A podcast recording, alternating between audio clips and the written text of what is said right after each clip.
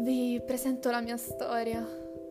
Si intitola L'eternità di Versailles ed è disponibile su Wattpad.